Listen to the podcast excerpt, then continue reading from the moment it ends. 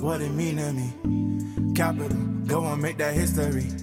I got a couple scholars to the left of me, buff and blue, so you know they need not check for it. And you can take it to the bank. Welcome to GWSB Proud, a podcast that's all about why are you proud of GWSB? My name is Liesl Riddle, and I am the Associate Dean for Graduate Programs here at GW School of Business. And I have the privilege of being able to sit down with GW alumni, faculty, staff, and students and hear about why they are GWSB proud. I got a couple scholars to the left of me, buff and blue, so you know they need not for it.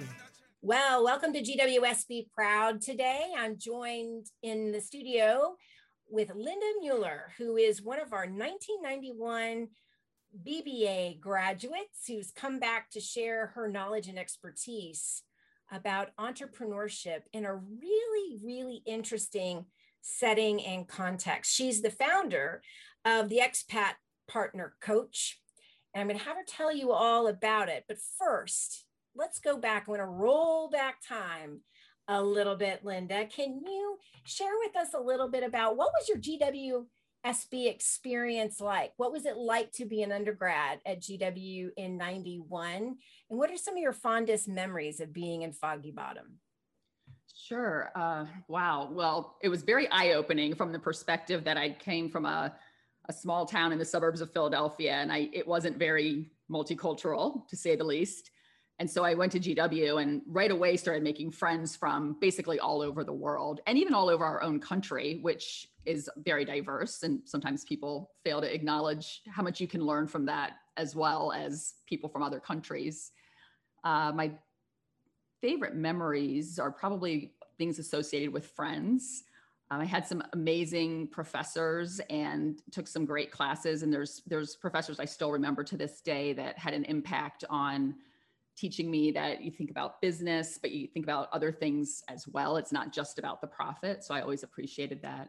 Uh, one thing that I've noticed since I visited GW is when I was there, it was really a city school that you would walk out of the buildings and you were on the city streets. And I really love going back now and seeing how there's much more of a campus feel to it. Oh, yes. Mm-hmm. Well, you mentioned to me that you had a bunch of friends that you still stay in contact with all these years. Tell me about that uh, about that community and the role it's played in your life.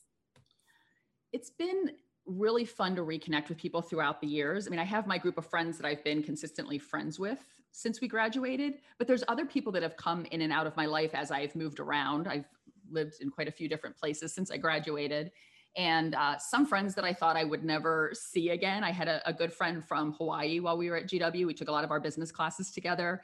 And I didn't think I'd ever see her again, really, after we graduated, because Hawaii seems so exotic. And I've been able to see her for a variety of reasons five or six times.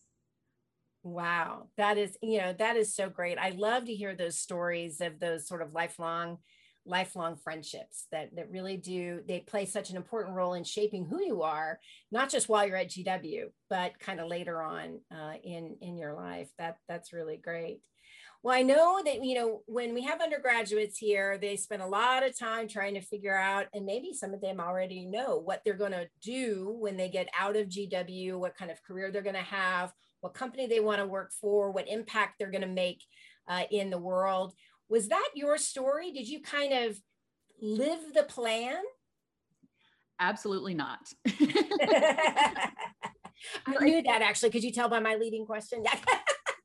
it's funny though, because I actually fell off my plan the minute I graduated because my plan while I was at GW was to go and, you know, find my way to a C-suite in a big American company and or international company based in the US. And I started doing government relations right after I graduated. I was the only person in my friend group, I think, that did not do an internship on Capitol Hill. And then I ended up with a job in government relations. So right away I knew that I was going to have to improvise. But I did that for a few years and I really enjoyed it. I got so much out of it. I still keep in touch with people that I lobbied with from way back when. And but at a certain point i realized that i did truly want to get into marketing and so i went back and got an mba and then from there i did get back on my path of going towards that my dream of the c suite until one day my husband came home from work and said, What do you think about moving to Japan? And it was really one of the most challenging decisions I've ever had to make in my life because my career was going quite well. And I was actually in my dream job at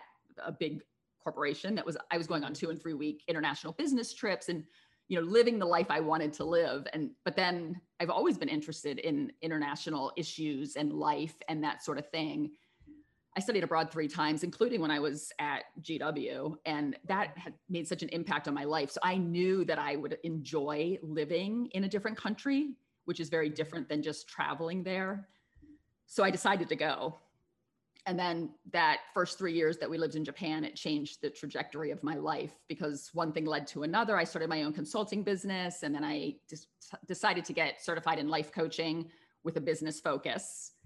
And then we started moving and we moved seven times internationally over 13 years. So it's, oh, wow. It's quite a journey. Where all have you moved and lived? So we lived in Japan twice in Tokyo. We lived in Abu Dhabi and in London. Wow. And over how many years? Uh, 13. 13 wow that's that's a lot of moving and so did you each time you moved did you set up sort of new client base or did you kind of keep a global client base that whole time um, i was most active when i lived in japan and so i had that client base and then i carried that with me i did some i tried to pick up some new clients along the way but the reality is is when we started moving every year and a half to two years i had to I because I had my values very clear, I had to actually step back from my business at certain points when we were moving around and then just deal with really support clients that I had from previous times. Mm-hmm. But uh, most recently, since I've moved back to Chicago, we repatriated four years ago. Um, I've had a whole load of new clients that are all over the world, basically.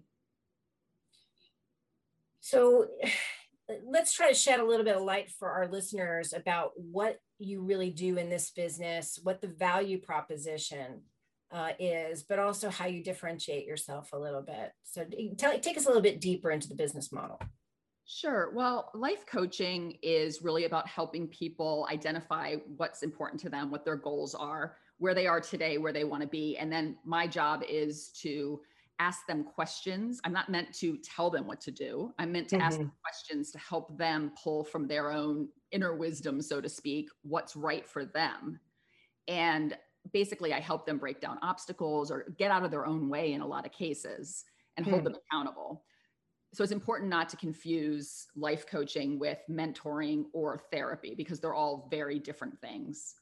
Um, so that's really the, the the core of what I'm doing. And with the expat partners, there's a lot of issues that arise because many, most of them are women at this point. There are more men starting to come up as expat partners, but the majority are women that stepped off of their career path to follow their partner's career and or even if they weren't working in their home country they were busy and engaged in some way and then all of a sudden that's gone so that's the um, that's really why a lot of them come to me for support. It's really around trying to figure out how to create purpose, how to feel fulfilled as a partner.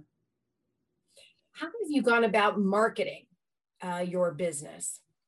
And that's one thing that's evolved. When I first started coaching, social media was not what it is today. And so it was much more around networking locally in Tokyo. And even when I was in Abu Dhabi and London, it was all sort of um, word of mouth and that sort of thing. But now that since I've come back to the US, there's really so much marketing done, done by social media. Mm-hmm. And actually, clients that I have now have found me on social media. So the trick there, although maybe trick isn't the right word, I think the key there is to be you want to get people to know you and like you and trust you because it's a very intimate relationship when you work with a life coach. It's a very mm-hmm. judgment free and confidential environment. So there's a lot that's shared. And so there has to be a strong connection between the client and the coach. And I do a lot of collaboration because if, if a client comes to me and I'm not what I think they need, then I want to have somebody else that I can refer them to because mm-hmm. that's really important to be really. Sometimes people need therapy, they don't need life coaching. or some mm-hmm. i call myself a life coach and a mentor because i do have times when and i'm very clear when i'm speaking to a client if i'm life coaching them or mentoring them because if i'm sometimes a client just says look you lived in tokyo and this is what the issue is what should i do and so i usually try to go down the life coaching route first but there are times when it's important just to provide the information that the person needs so the marketing is mostly through social media. Um, I also have engaged with the local international schools here in Chicago, um, international groups. I have a meetup group for international women in Chicago that's been quite successful. Um, and then there's a lot of very large corporations in Chicago that have a lot of expats. What do you think has been, do you see sort of patterns in some of these conversations that you've, or journeys really, that you've been on with these clients? are there certain patterns that emerge that you would like because so many of our students actually go and they you know they travel abroad a lot before graduating but then after graduating maybe they get that international job like that very first time where they're really going to live extensively on their own overseas where it's not you know a program that somebody sort of put together for them um, or they're going to get that extended consulting project so i'm just wondering you know from your expertise in your business, are there some recommendations for young professionals engaging in that first abroad program um, that you could share with the audience? Sure. I, I think one of the most important things is when you go into a new country, culture, environment, whatever you, however you want to define it, it's to really go in with an open mind, a, a mindset of curiosity not to come in like I'm the expert from headquarters or I'm, you know, whatever you think you're the expert in. I think that's really served me well is to go in and ask the locals for their advice and that to build that relationship because it's really mm-hmm. important to understand what you see as the norm from your time at GW or your time in your home country may not be the norm locally. Um, and then I think on a personal level, it's so important to engage with the locals and actually learn a little bit about the country. If you're living there, it might be hard to learn, or you might not have the time to study a language fluently, but you can learn the niceties, right? Please, thank you, hello. I used to study twice a week with a Japanese um, tutor. And when I worked, the company I worked in, they were all speaking Japanese around the office, but I learned enough Japanese so that they felt like I was trying at least and yeah. I also learned people's English gets a lot better when you try to speak their language. so there's plenty of people I said, Do you speak Japanese? And they would say no. And then I would start to speak Japanese to them. And then all of a sudden their English would come out. So I think that's that's a big key. But I do think, you know, learning something about the local culture will help you feel at home there as well, like through the food, through the history, through the cultural um, activities and places that you can visit. What are some of the, the uh, most interesting things you experienced in Japan in particular? Oh, the list is endless. Um, well, one thing is that I really a, a bit of a foodie, and I always used to think that sushi was Japanese food, but it's actually a really broad array of different kinds of food. that was mm-hmm. a big education. But um, you know, I think the biggest thing that I learned is that Japanese people are actually extremely helpful. A lot of them don't speak English and they have a very formal demeanor. But really, I mean, I'd be standing on the street because this was back in the day where you we were using paper maps, and a Japanese person who didn't speak a word of English would see that I was lost and have me point on the map where I was going and walk me 10 blocks out of their way to get me where I needed to go. So I really I have such a, a soft spot in my heart for all things Japan and Japanese because it's a very it's a very intimidating city or tokyo is a very intimidating city on the outside but when you get in there and you understand the culture and you have your life set up in your neighborhood it's really a very very easy place to live hmm. yeah i mean it's it's really interesting to me about how you've been able to walk the talk right of your business like that's i think one of the greatest um, arguments anybody would have to want to talk to you because you've lived and you've done this. You know, you've faced the hard times and you've turned the solutions that you found into a business where you can really share that wisdom, you know, with others. I think it's it's a great testament to your creativity and you know your resilience that i hope a lot of our listeners really truly appreciate because i think so many times life throws curveballs at us and we have this sort of career map career plan um, but you're this great example to me and you're a big inspiration i think to have that different kind of frame on when things happen to you and look more for well what new opportunities is this bringing to me rather than what have I lost or what, you know, what am I not doing now? Um, I think that's uh, that's one of the reasons why we wanted to, to have you on the show. Now, before we go, I wanted to ask, you know, we have a lot of students, both undergrads and grads, that either currently are entrepreneurs or are planning on doing an entrepreneurial venture of some kind. Um, what advice do you have for students that may just have a really good idea, but are filled with a lot of, uh, you know, um, concerns, worries, fears that this may not be the right time to take a risk in their life? There are a few things. One is always remember that nothing has to be forever. I, mean, I have friends that have become entrepreneurs and it didn't work out the way they wanted them to, and they did not have trouble getting jobs with corporations because I think when they were interviewing, they got a lot of respect for actually being willing to take the risk to go out on their own and mm. they learned a lot through the process. So be able to tell your story. If you know, if you do it and it works out really well, great. Have a story. What did you learn? If you do it and it doesn't work out, same. Have a story. What did you learn? what would you do differently and be able to sell it that way i think the other thing is is that you should you just have to do it get out of your own way and do it because the only person stopping you is you and the stories that you're telling yourself in many cases so i think having the confidence to just get out there and be authentic if you're if you're doing things for the right reason, you know, understanding why you're doing it, because that'll keep you going. Like if you understand why you're starting your own business and what you're really trying to do on a deep level, when it gets hard, that'll keep you going. And I think the last thing is ask for help. I think a lot of us are afraid to admit what we don't know and we just try to keep pushing through or we let it stop us. But I everything I'm doing now, I am either collaborating, studying, or hiring someone to help me. Like whenever I, I face a roadblock, those are the things that I I start to do because I feel like there's there's nothing that needs there's no reason that I can't do what I want to do. So if you had three people, just three people that you could look back on the experience of creating this business and turning it into the great success that it is, who are the three people that you think were the most influential?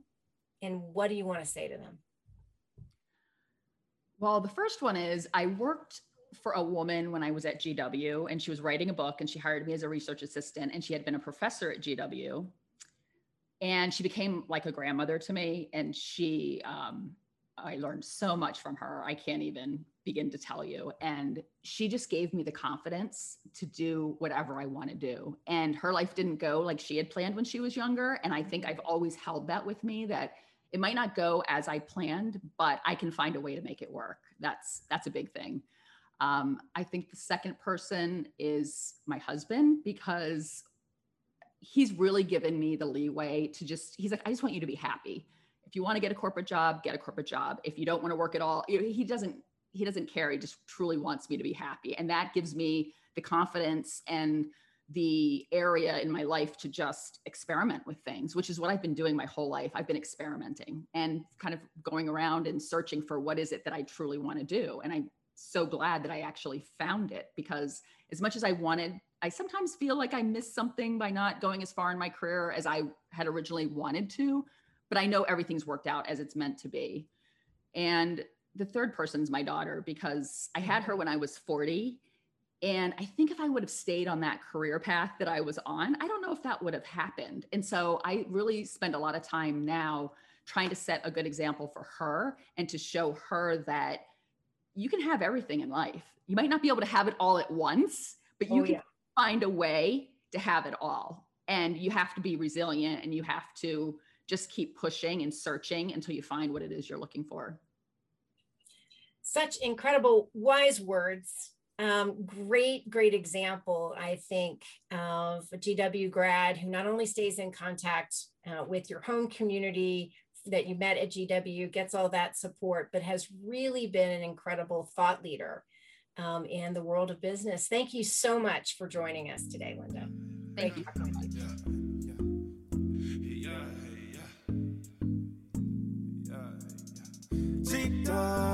What it mean to me? Capital, go and make that history. I got a couple scholars to the left. That's all for this episode. Thanks for listening today. Shout out for music credit to Plantain Poppy, also known as Michael Ferrier, GW class of 2020. See you next time to learn more ways we are GWSB proud. Hell to the blue, shaking in they boots when the team come through. Had the hell to the buff, hell to the blue, shaking in they boots when the team come through, come through. Cheetah, what it mean to me? Capital, go and make that history. I got a couple scholars to the left of me, buff and blue, so you know they need not check for